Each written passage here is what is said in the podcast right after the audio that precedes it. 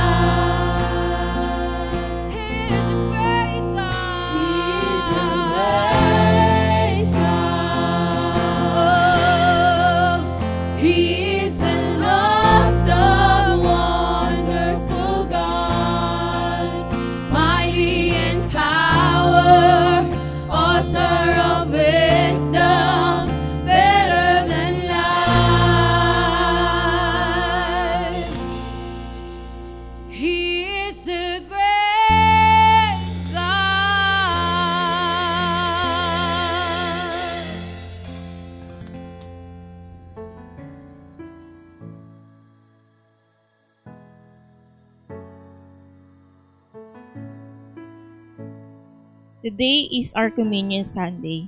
And today, let us look back of what Jesus did in the cross for us. That because of His blood, we have eternal life and we are now no longer separated from God. And let me share to you in 1 Corinthians chapter 11, verse 23 to 24. For I received from the Lord what I also pass on to you. The Lord Jesus, on the night he was betrayed, took bread, and when he had give thanks, he broke it and said, This is my body which is for you. Do this in remembrance of me. So now, let us uh, pray. Uh, Heavenly Father, thank you God for sending Son Jesus for your Son Jesus for us. And Jesus, thank you for uh, dying on the cross na you know na hindi ka namin susuklian dun sa sa ginawa mo sa cross. Pero thank you for this unconditional love. Thank you for uh, uh, giving your life to us. Na even though uh, we are sinners, nandun talaga that you still love us. And Lord, uh, we thank you for this life na meron kami. And Lord, may you help us to always remember of what Jesus did on the cross for us. And thank you again for your love and grace that always with us every day. And we thank you, God, for your unending love again and grace. And we love you, God. In Jesus' name, amen. So, uh, let us eat our bread.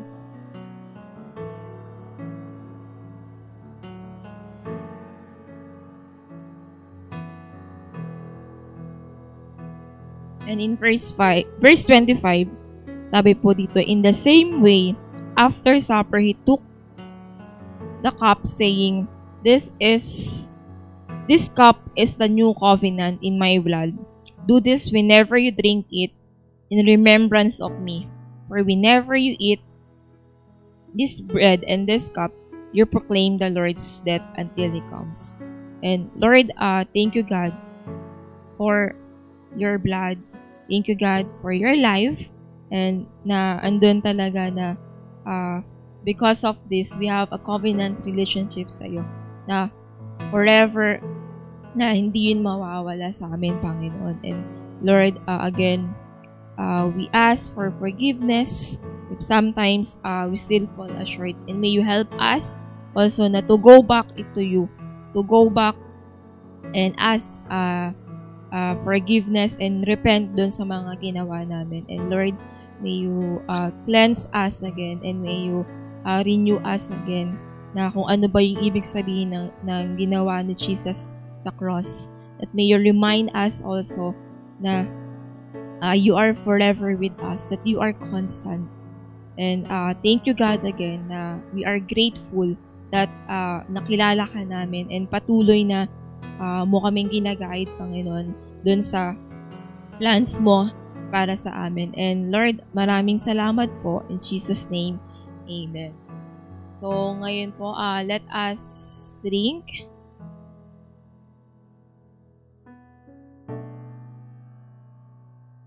Ayan, and let me pray for you again. Uh, Lord, uh, maraming salamat po again dito sa sa buhay na binigay mo sa amin. And Lord, help us na hindi po namin makalimutan to. But every day, we will take this cross and sa, sa buhay namin to, Panginoon, na uh, Lord, uh, bigyan mo kami, Lord, ng, ng alertness, even ng awareness talaga na andon that we will always prepare, Panginoon, na to live and to preach your word also. And Lord, help us na hindi kami maging uh, doubtful, but uh, help us to have the spirit of fear, Panginoon.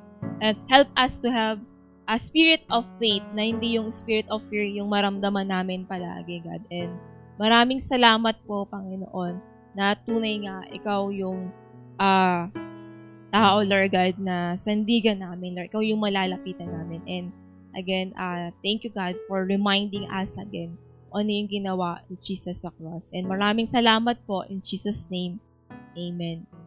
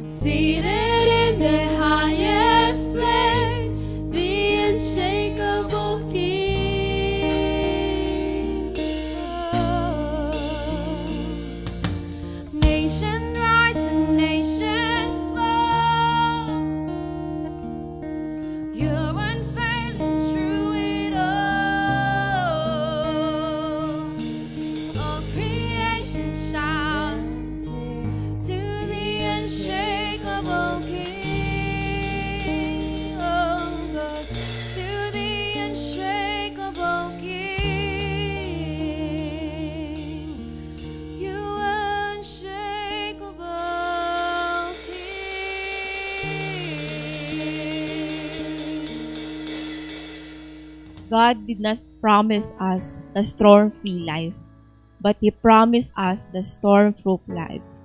Why? Because He is our strong foundation, the rock that we're standing on and holding on, the rock that we're standing on when we when the world is shaking and diba, when we are breaking, there's one name that, that that we can call. It is Jesus. He is our, our rock and salvation. It says in Psalm chapter 18 verse 2, The Lord is my rock, my fortress, and my deliverer. My God is my rock in whom I take refuge, my shield and the horn of my salvation, my stronghold. Let's pray. Heavenly Father, thank you, God, for uh, giving us uh, that strength and supernatural strength that we will able to overcome all the storm that we are facing right now. Thank you for being our rock and salvation.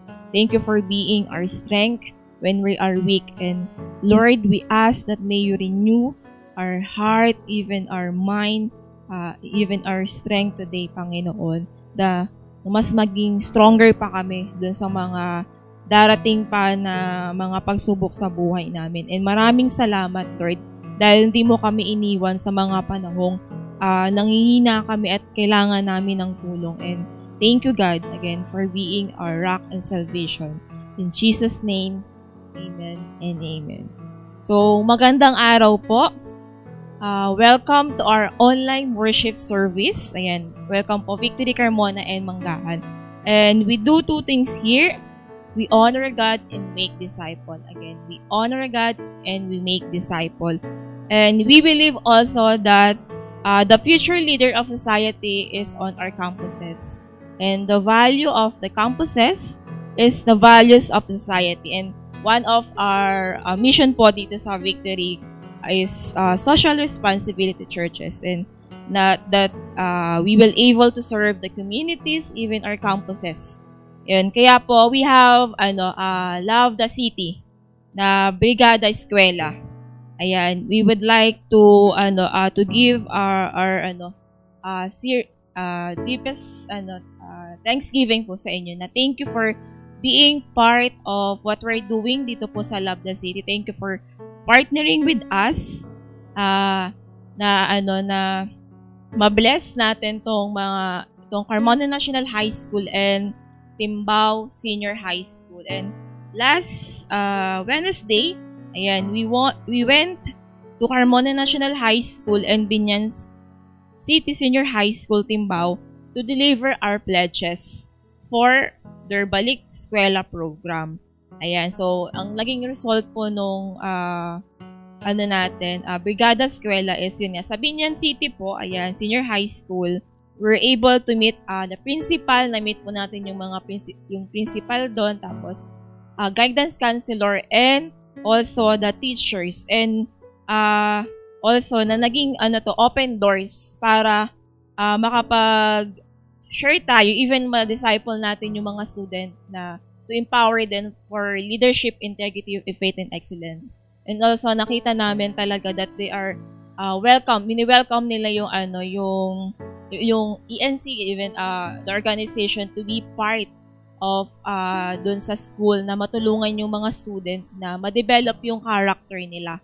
Uh, godly character. It, yun din po yung parang nakita, sinabi nila na need. So, it's a great opportunity na ano, makapag-disciple tayo ng mga student. And sa Carmona National High School naman po, na-meet po natin doon yung principal and teacher. And dito po ang nangyari is, uh, na-reintroduce naman natin yung Every Nation Campus, uh, even campus ministry, and na ano ba yung ginagawa natin sa kanila.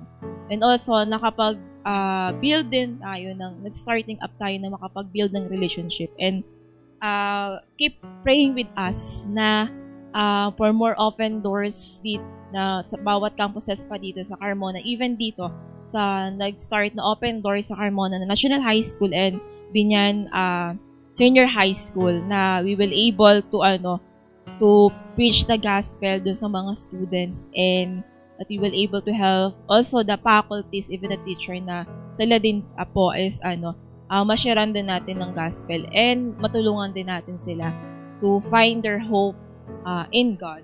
And, uh, ayan, so, uh, tapos na po ba tayo mag-register sa discipleship uh, 2022? Uh, meron po tayong, ano, uh, discipleship 2022. And ginagawa po to every year. Ayan. And ang ito po is annual discipleship convergence na mangyayari po this April. Ayan. And every year, uh, we will gather, ginaga, uh, ginagather po natin yung uh, victory group leaders and interns from our churches across the nation to worship God together and to encourage one another. And uh, we want also na uh, to encourage you na to attend this uh, discipleship convergence in order for us talaga na uh, makita talaga na uh, andun talaga tayo together as a church and to build one another. And also, you may visit our Facebook page for more details. Ayan, Victory Carmona and Victory Manggahan. Pwede nyo pong i-check doon yung mga details regarding this sa Discipleship 2022 and also uh, we will invite also that if hindi po kayo makaka-attend sa discipleship 2022, ayan, so we invite also you to be part of our ano uh, church community, be part of Victory Group, ayan. Kasi uh, yun, uh, discipleship itself is the church. Even the church member itself na andun talaga na para makita rin po natin na ano ano ba yung ibig sabihin din nung nung mga i-share doon sa ano sa discipleship and to that uh, we are here uh, to honor God and uh, ano din and uh, we are here to do God's mission which is to preach the gospel. So if uh, available din po kayo, 'di ba? Let us be uh have time then to visit then uh, yung mga nag-online po if kaya niyo na po na mag-on-site, 'di ba? Let us meet together because we are better together and better together. And for our last announcement, ayan, excited na po ba kayo? Kasi magkakaroon na tayo ng another service. So, uh, meron, uh, bali po magiging, ano, yung 11 a.m. po natin is magiging 10 a.m. na. Again, yung 11 a.m. po natin is magiging 10 a.m. So, uh, pwede po natin yung uh, i-mark na sa calendar natin. Sa April 10 po yung start nito na magkakaroon ng changes sa Sunday service natin. And yung next service naman is 2 p.m. So again, magiging, sa April 10, magiging 10 a.m. service and then 2 p.m. service. So, di ba kung mapapansin nyo po na every uh, on-site uh, worship service is uh, halos puno na po itong ano natin, uh, church. That's why ano talaga, kailangan na natin ng another service. And truly, God is the one na nagsisend talaga ng uh, ng people sa church yun. And so, kaya ayun po, uh, meron tayong 2 p.m. service kasi uh, God is sending more people dito sa church. So, ayan, again, uh, we hope uh, na we, uh, na makita po namin kayo uh, by April 10. And then, hindi lang din po pag April 10, but every Sunday. So, in our time of giving, let me share to you in Ezra chapter 7, verse 16 to 17. Ayan, sabi po dito is, Furthermore, you are to take any silver and gold that you may obtain from the province of ba- Babylon, as well as the voluntary offerings of the people and the priests that are presented for the temple of their God in Jerusalem.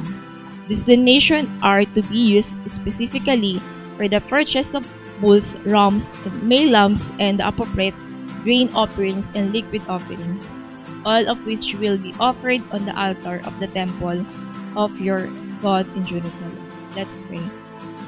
Uh, Heavenly Father, we thank you, God, for providing our needs and even uh, thank you God for uh, continuously uh, giving us na hindi lang talaga needs but uh, yung mga wants din namin. And Lord, help us to be generous, Lord God. Help us to give uh, kung ano yung uh, nararapat na bigay namin, Lord. And Lord, help us na not to become selfish, Panginoon, but andun talaga na we will give because uh, we love you, God, and we know, God, that uh, ito yung gusto, gusto mong gawin namin, Panginoon. And Lord, uh, as we give today, God, uh, may you help us, Panginoon, na to keep our faith in you, na to hold on you, Panginoon, that you are provider, God. And Lord, uh, thank you, God, for always uh, reminding us, Panginoon, that uh, you are the one na mag-provide ng pangailangan namin. Hindi namin kailangan mag-worry. Because we have a great God like you that who will provide everything that we need. And Lord, maraming salamat, Panginoon, kasi na-witness namin, Lord, kung uh, yung faithfulness mo sa amin, Panginoon. And maraming salamat muli, Panginoon, sa provision na binigay mo sa amin, Lord. And we thank you, God. In Jesus' name, Amen. So, ayan, thank you po and God bless.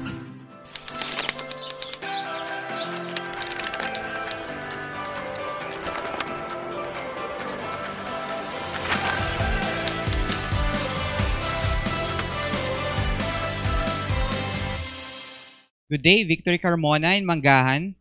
Welcome to our March 27 online worship service. By the way, I'm Scott. I'm one of your uh, leaders here in Victory Carmona. And uh, today, nandito pa rin po tayo sa series natin na Tayo or Tayo.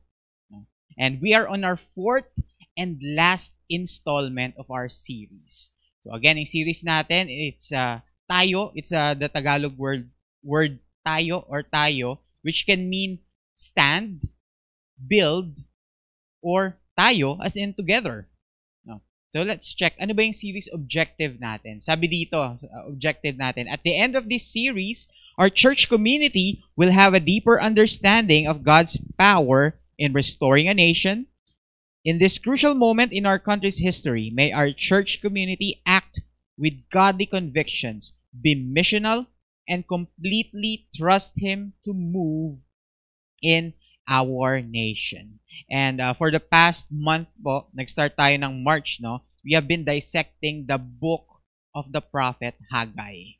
So, sino ba to si Haggai, no? Haggai is uh, one of the minor prophets, no?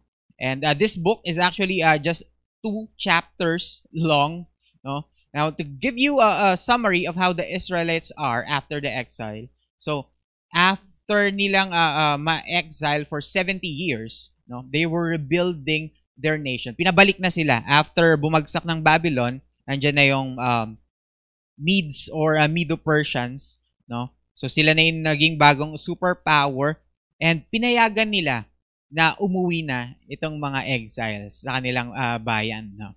Now they started rebuilding the temple foundation and the altar, but after some few years, no, itinigil yung yung uh, construction ng temple. And now, dito sa Haggai, it's been 18 years already. Hindi pa rin tapos yung temple ni God. Yes, they have the altar, nakakapag-sacrifice sila, but uh, the whole temple remains in ruins. Now, this book, the book of Haggai, is a wake-up call for the returning exiles to prioritize God in their lives prioritize God in their lives. Sounds familiar. No?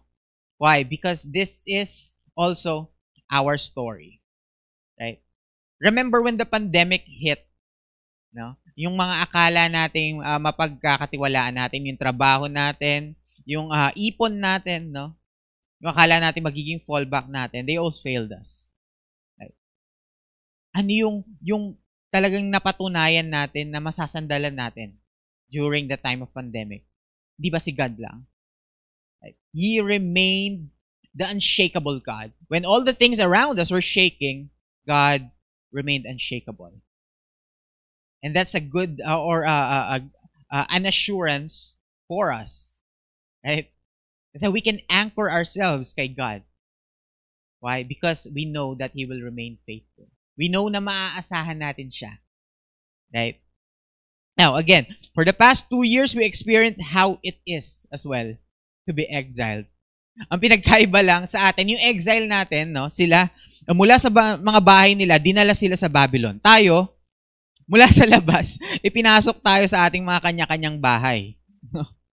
So this is uh, uh, I refer to this as the pandemic exile. No? So we've been through exile uh, for the last two years.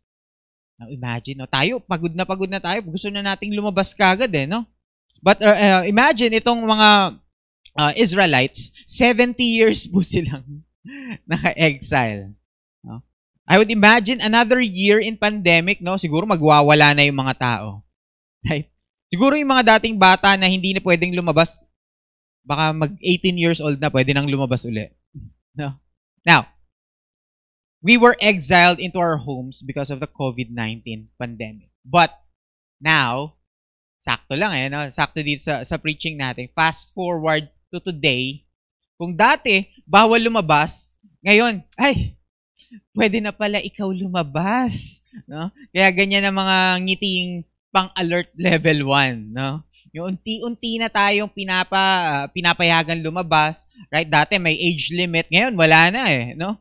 Uh, well, uh, recently when I went out to the mall, no? Ang daming bata na nasa labas, right? And uh, unti-unti na rin pinapabalik sa mga kumpanya yung mga empleyado. Right? Yung mga dating naka-work from home setup, parang pinapabalik na sila sa sa company and yung iba no hindi medyo um, mas naging okay na sila dun sa work from home setup nila no so uh, they're uh, trying to uh, uh, find other jobs na nag-offer ng ganon kasi uh, since the pandemic marami na rin nag-expand uh, sa ganong type ng business eh no so unti-unti nang pinapabalik sa mga kumpanya and pwede na ulit gumala no Pwede na mag-mall, pwede nang magkape sa labas, mag-milk tea, right? Pwede nang mag-beach, mag-travel. Pwede na nga mag-caravan or mag-rally sa labas. Eh. right? So, but uh, let me share with you this. When we started reopening the church again for on-site services, you know what? Ang cute.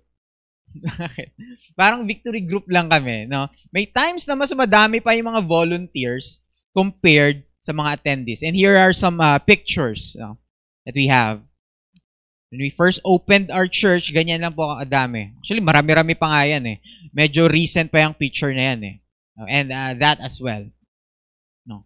Sabi nga ni Pastor Elijah, nung bumalik tayo sa church, parang church plant uli para tayo nag-church plant uli here in Carmona. Now, before the pandemic, our church, just to share with you, our church attendance per Sunday was already at 300.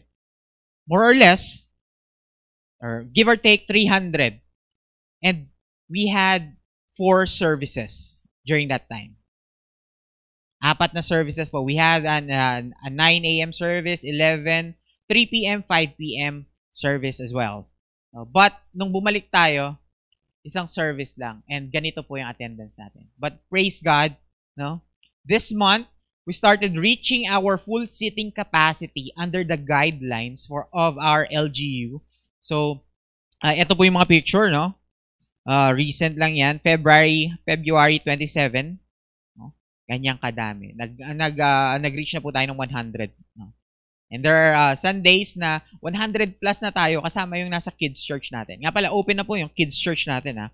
And uh, because uh, sobrang dami na talaga ng tao, no?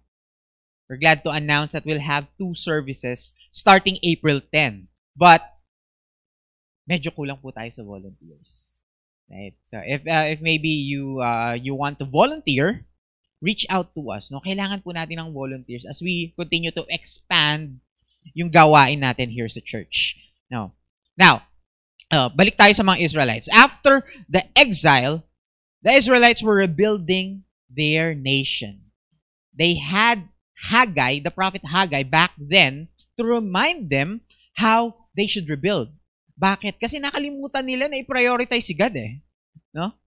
Now, This is the same with us. After two years of pandemic exile into our homes, we are also finally able to rebuild our nation. Halos pabalik na tayo sa normal eh.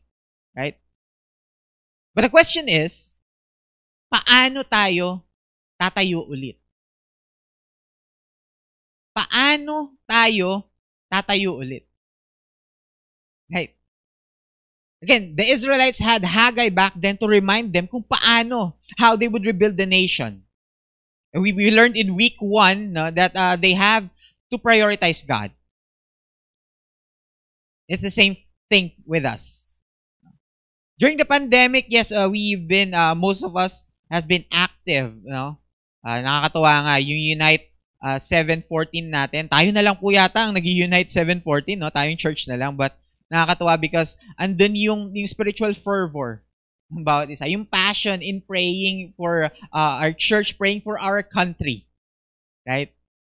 Nakakatawa. But, nasa na po yung iba? Kaya, I'm, I'm glad to see new faces as well, no? And uh, we have new leaders na nag-step up. But, we're, we're looking for the others. Nasaan na yung others before the pandemic? Ano kayang nangyari sa kanila? And I want to remind you, no, that we have to prioritize God as well during this time. As we rebuild our nation, we have to prioritize God. We have to prioritize rebuilding or building God's kingdom, advancing His kingdom. Right? Hindi naman tumigil yung, yung pagde-disciple natin, yung pag-share natin ng gospel no, dahil sa pandemic, right? And ngayong nagre-resume na tayo uli, no, halos pabalik na tayo sa normal, mas lalong dapat hindi nag-stop yon Right? How should we rebuild our nation after two years of pandemic exile? Today, we're gonna take a look uh, in Haggai chapter 2, verses uh, 20 to 23. Now, uh, if you have your Bible with you, read with me. Let's start in verse 20. Sabi dito, The word of the Lord came a second time to Haggai on the 24th day of the month. Speak to Zerubbabel, governor of Judah, saying, I am about to shake the heavens and the earth, and to overthrow the throne of kingdoms. I am about to destroy the strength of the kingdoms of the nations, and overthrow the chariots and their riders, and the horses and their riders shall go down, every one by the sword of his brother. On that day, declares the Lord of hosts, I will take you, O Zerubbabel, my servant, the son of Shealtiel, declares the Lord, and make you like a signet ring, for I have chosen you, declares the Lord of hosts. Let us pray. Heavenly Father, we thank you for today, O God. We ask, Lord, that you would grant us your wisdom, your knowledge, and the right understanding, Lord, para mas lalo naming maintindihan, Lord, kung ano yung mensahe mo para sa amin ngayong araw, O God. Holy Spirit, we ask that you guide us throughout this message, O Lord. I pray, O Lord God, that uh, whoever, whomever yung makikinig, Lord, uh, during this time, I pray, Lord, that their hearts will be ready, O God. I pray, Lord, that uh, uh, mabuksan yung kanilang, uh, hindi lang yung kanilang mga tenga, Lord, kundi yung kanilang mga isipan at puso, Lord, sa yung mensahe. Lord, we just want to honor you during this time. In Jesus' name we pray. Amen. Amen. So again, we were uh, reading from uh, the book of Haggai. And itong binasa natin, that's actually the last part. Last part na po yun ng Haggai. Hanggang 23 chapters lang po. Yung chap uh, 23 verses, uh, rather, yung chapter 2 ng Haggai. Now, the last part, this uh, specifically, this last part of Haggai is eschatological in nature. Ano ibig sabihin no? Hindi tungkol sa akin, no? Eschatological. Ibig sabihin po nun, prophetic or futuristic. Right? It's uh, it, this events will come to pass near the end of mankind as we know it. Okay. Now, what's the purpose? No? Bakit uh, bakit merong ganitong uh, eschatological na message? It's to give hope and assurance to us believers.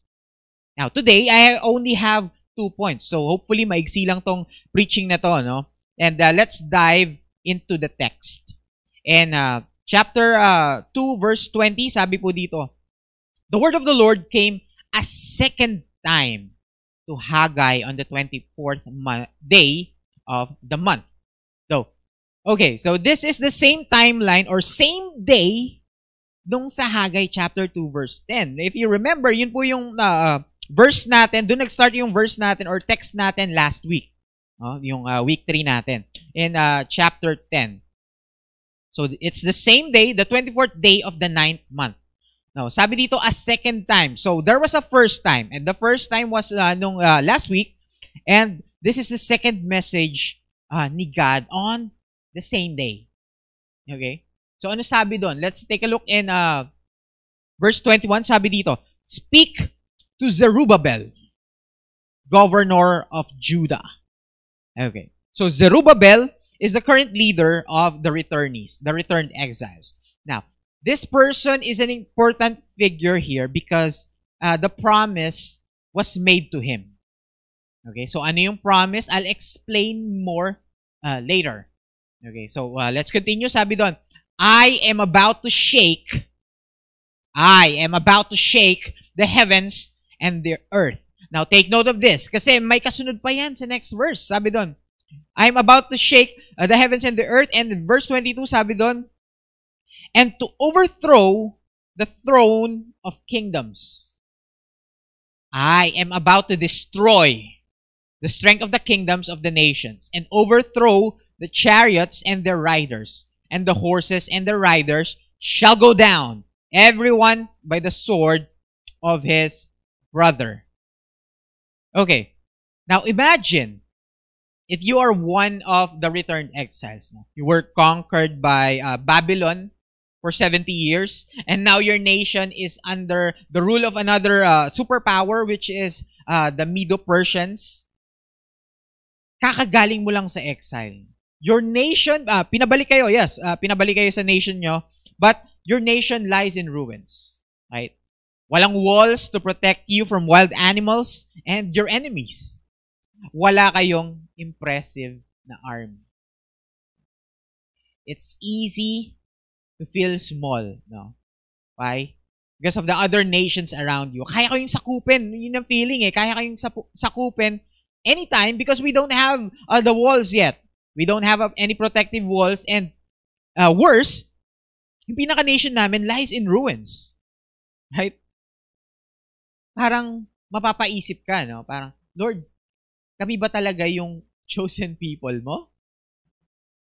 Parang nakakahiya yata i-claim na, na kayo yung chosen people ni God. Kung ganun yung uh, situation. Ang hirap paniwalaan na na-love kayo ni Lord. Right? And worse, ang hirap paniwalaan that uh, the God that you are serving is all-powerful. Right? But, here's my first point. Sabi dito, God makes nations fall. Right? Now, if you remember kanina, no, ano sabi doon? I am about to shake the heavens and the earth and to overthrow throw the throne of kingdoms. I am about to destroy the strength of the kingdoms of the nations and overthrow the chariots and their riders. Now, this uh, speaks of military um, military strength, right? Horse and their riders. No. Now, one such example was Egypt. Right? If we look back into Exodus, remember when the Israelites were under the rule of the Egyptians during the time of Moses? This is the same thing that happened back then. Right? Remember, nung, nung pag-alis nila, nagbago yung isip ni Pharaoh, hinabol sila with their uh, horses and chariots. But what happened? Nakipaglaban ba sila kay, uh, kay uh, Pharaoh? No. God was the one who fought for them. Right? God was the one who split uh, the Red Sea. Right? God was the one protecting them during the daytime with a uh, may cloud in the daytime. And in the evening, merong pillars of fire. Right? It was God that was fighting for them. This is the same thing that happened back then sa kanila. No? God makes nations fall. You, you, you do not, we do not need to lift a finger for this to happen because God can make it happen. Right? And this is the, still the same up until now. Hindi naging less powerful si God. Right? He's the, still the same powerful God. Kahit gaano kalakas ang military or even now, nuclear weapons ng isang bansa, if God wants to destroy that nation, He can. And His will is sure to prevail. Wala pong makakapigil kay God. Now, I hope that uh, this uh, will can be an assurance to us as we continue doing God's work. Okay? That we are being backed by a God that can topple kingdoms or nations. He can make nations fall. Now let's continue on verse 23. Sabi dito, on that day, on that day, I mentioned earlier that the last part of Haggai is eschatological in nature, right? So uh, it is referring again, it is referring to events that would happen near the end of mankind as we know it. Now, this is one of the reasons why whenever the prophets use this phrase on that day, it usually refers to the day of the Lord or uh, uh, the day of God's reckoning. Now, for us, anong ibig sabihin? For us, it's the second coming of Jesus Christ. Okay. Now, on that day, okay, let's continue. Declares the Lord of hosts. Now, this this phrase, the Lord of hosts, this appears twice in the uh, verse 23, no? And th- this is actually a, a key theme in the book of Haggai. In the whole book of Haggai, two chapters lang po yan, 14 times binanggit yang the Lord of Hosts. What does it mean? Ano ibig sabihin ng Lord of Hosts? It is a title of God, no, which means the Lord or the God of heavenly armies. He is the commander of heavenly armies. And isa to sa central message ng Haggai, no?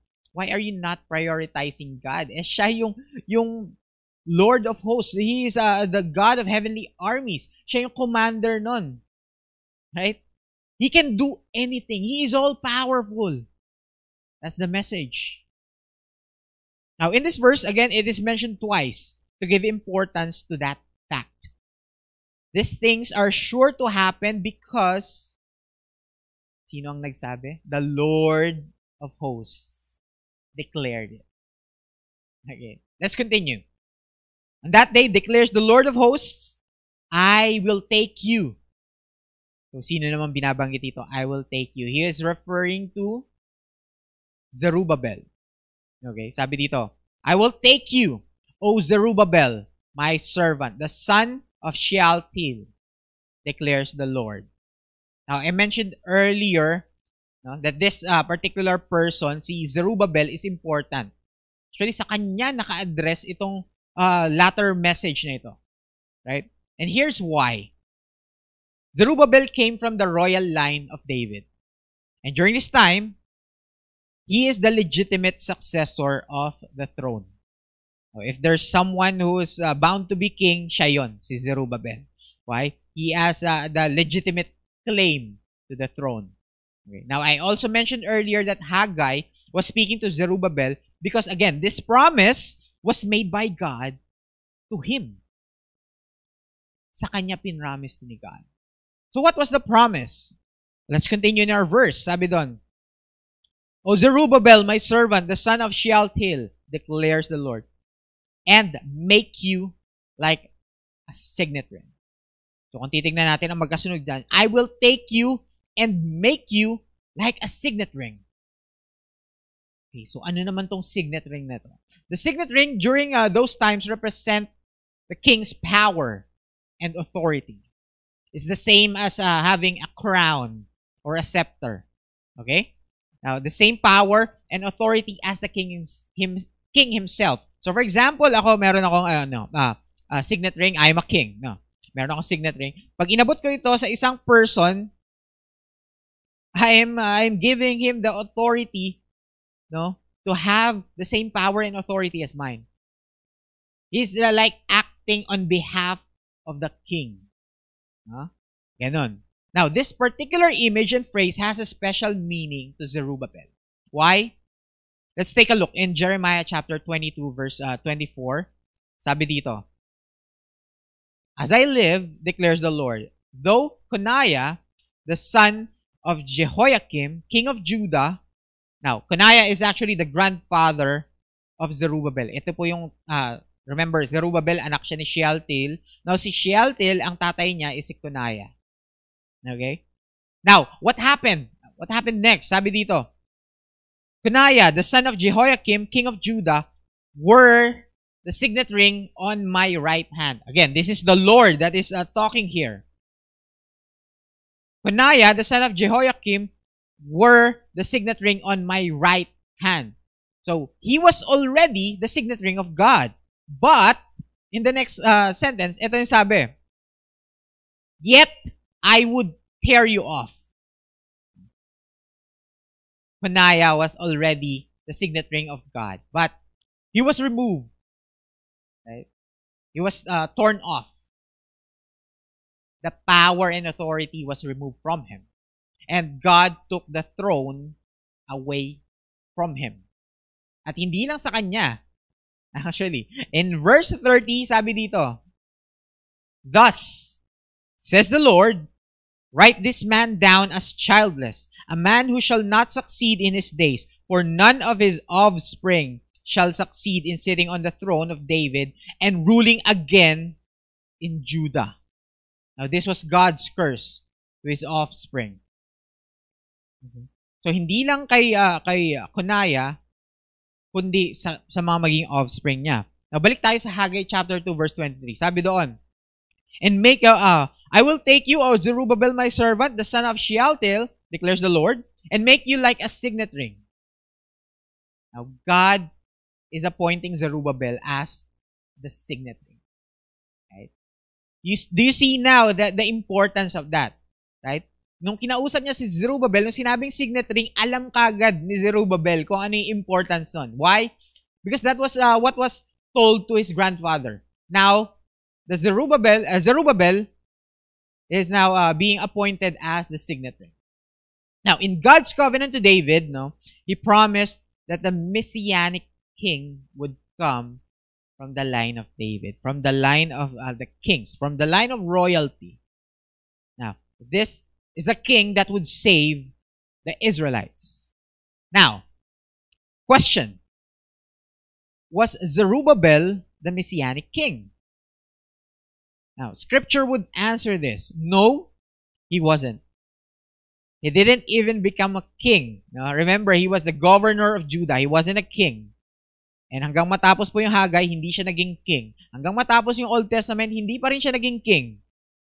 There wasn't a king from the line of David until Jesus Christ conquered death. Yun lang yung naging next na king. And he was made king when he conquered death. Right? Jesus Christ is the messianic king. Yes, this promise was made to Zerubbabel. But the fulfillment of this promise was with Jesus Christ. And kung titignan natin sa Matthew chapter 1, sa family tree no, ni Jesus Christ, andun si Zerubbabel. He was uh, from the lineage of Zerubbabel. He was from the lineage of David. Now let's go back to our verse. Sabi doon, what's next? Sabi doon, and make you like a signet ring. For I have chosen you, declares the Lord of hosts. Now, this speaks about God's authority. No? He was able to choose and put power where He wanted to put it. Right? The same way, siya din naman yung nagbigay ng power to Babylon no? to conquer uh, uh, Israel or Judah. Right? Now, what does it mean for us? Now, in my first point, sabi ko doon, uh, God makes nations fall. Right? Now, if God can make nations fall, then my second point is God makes nations rise as well. It doesn't matter if it's a small country. No? Doesn't matter kung gaano kahina yung military power or gaano kalakas yung military power. Right? If God wants to do it, God can make that nation rise. This is an example that was done with Zerubbabel. Now, look at modern day Israel, right? Ang liit na nation lang yan. Actually, napapalibutan sila ng, uh, ng enemies on all sides. But, up until now, hindi sila nakakonquer. Right? Now, if God wants uh, to protect that country, He can do so. Right? Who's going to stop God? Right? Now, it's the same uh, with us, no? Especially if we are doing God's work. If we are advancing God's kingdom, no? If we are doing His work here on earth, we are spreading the gospel to other nations. We're discipling other people. Do you think uh, there's someone that can stop us? Right? Sino ba yung backer natin? We have God as our backer. And this God that we are serving, He can topple nations. He can make uh, nations fall. He can make, make nations rise. Okay. Now, there will come a time wherein all the kingdoms of the earth will be under His rule. Again, eschatological po ito. This is in the future. No? When the day of the Lord comes, all the kingdoms of the earth will be united under the rule of Jesus Christ. Now, what does this tell us? Ano yung points natin na dalawa? God makes nations fall and God makes nations rise. What does it tell us? It tells us that God is sovereign. Right? If God can make kingdoms fall, then He can also build nations. Right? And remember, our topic is building. Our topic is tayo. Right? To build. And if we are going to rebuild our community, our nation, we just need to trust on God's sovereignty. Right? Sa Kanya tayo magtitiwala. He knows what He is doing. Right? He's God. About us? Alam ba natin kung ano yung dapat natin gawin? Hopefully, after four weeks of Haggai, of studying Haggai, we should by now know uh, what to do. No? Again, after our pandemic exile, this question remains, paano tayo tatayo ulit? How would be, uh, how could we rebuild our nation? How could we rebuild our community? How could we rebuild our church? And I want to remind you, hindi sa pamamagitan ng sariling lakas at kakayanan natin. It's not by that. No? Hindi sa pamamagitan ng mailuluklok ng mga opisyal ng bansa. No? I know, malapit na ang botohan. And let me remind you, okay naman na, na you would uh, to back uh, uh, a candidate. No?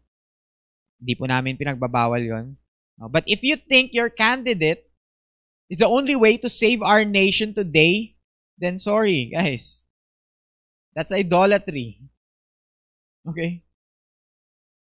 If halos uh, uh ang galing mong uh, mag uh, mag mag-follow, mag uh, mag uh, mag-defend ng ng uh, ng candidate mo, I hope, I hope and I pray that you are the same, that you are as passionate or more than passionate, more passionate in defending the truth, no? in defending our faith. Right? Yung hope natin, hindi, hindi naka-anchor yan sa candidate natin. Again, ano yung points natin? God makes nations fall. God makes nations rise. He's not our candidate. Right? Now, let me ask you this. Ano yung reason kung bakit na-exile sa Babylon yung mga Israelites in the first place? Was it because of incompetent leaders, incompetent kings? Kung naging magaling ba yung king nila or yung leaders nila, hindi sila may exile. What do you think? No.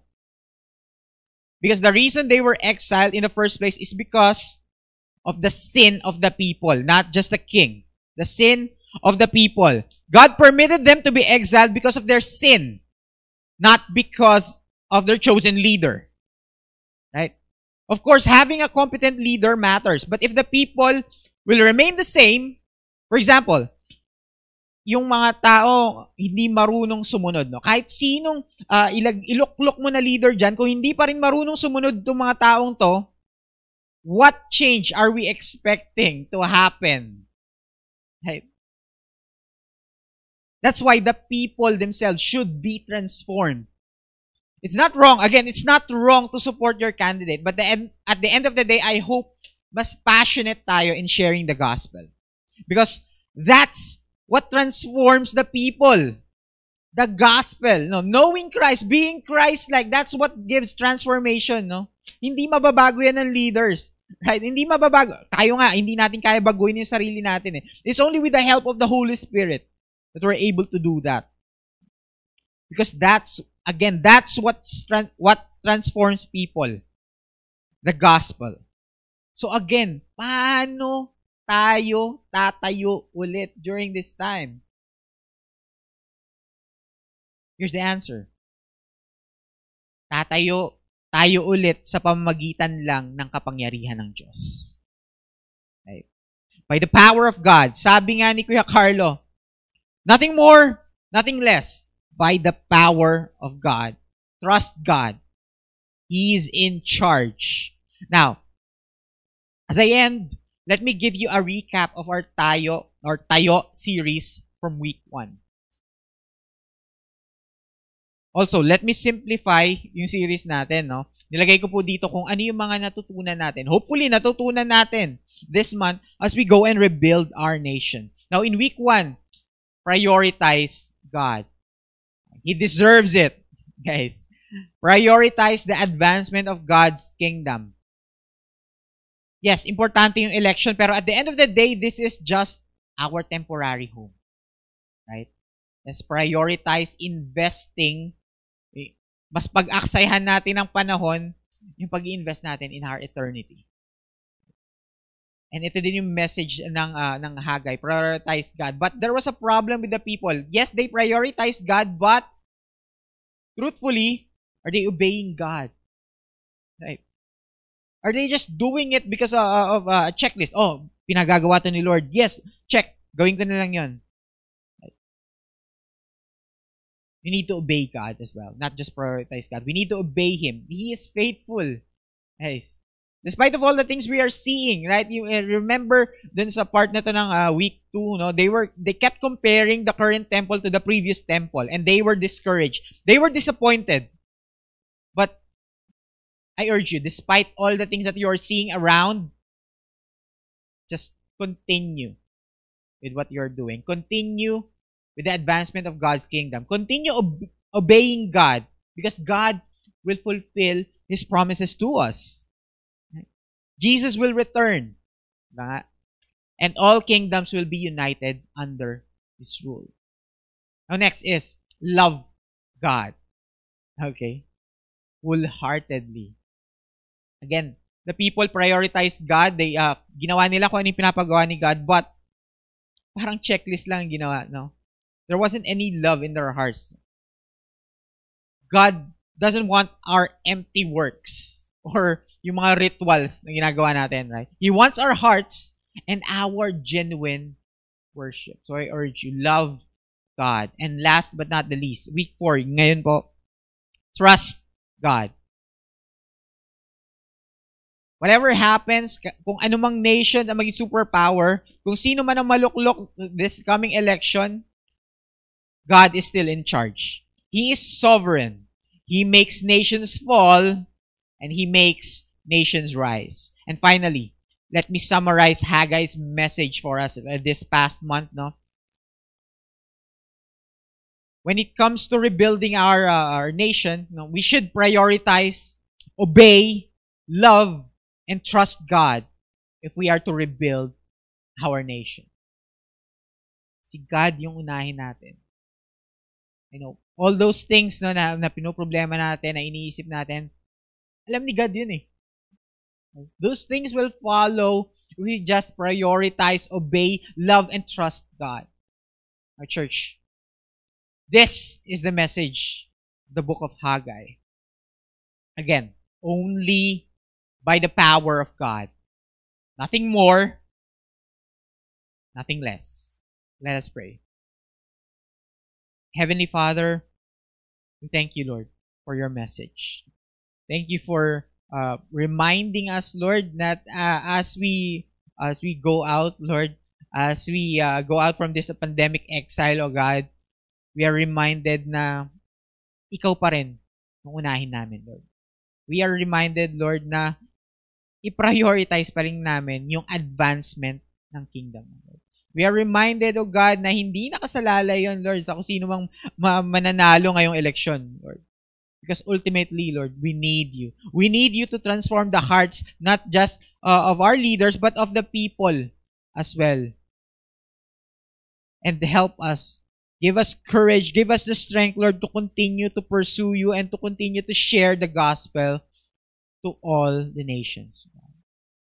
Lord, help us uh, be reminded, Lord, na ikaw lagi yung uunahin namin, Lord. That we are here to prioritize you. We are here to obey you, Lord. That we should love you and we should trust you in every aspect of our lives, Lord. Lord, uh, alam namin, Lord, na hindi namin ito nasusunod, Lord. We're not uh, perfect, Lord. We're very far from perfect, Lord. But uh, help us, Lord, to progress each and every day. We know hindi naman to overnight na process eh. But help us along the way, Lord. We are asking, Lord. Hindi namin to kaya, Lord, ng kami lang.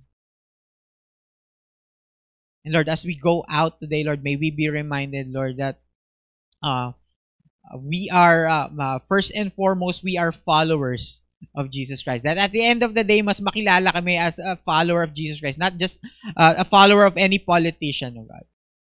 Lord, we thank you again for your message, Lord. We love you. In Jesus' name we pray. Amen. Amen. Thank you. Our service has ended. See you next week po on our series break. Have a wonderful day.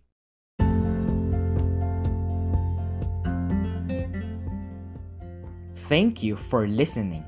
We hope you were encouraged by the message today. Feel free to share this episode to your friends too. Subscribe and follow us on Facebook and YouTube for videos and updates. For more information about our church, visit Victory Carmona Facebook page.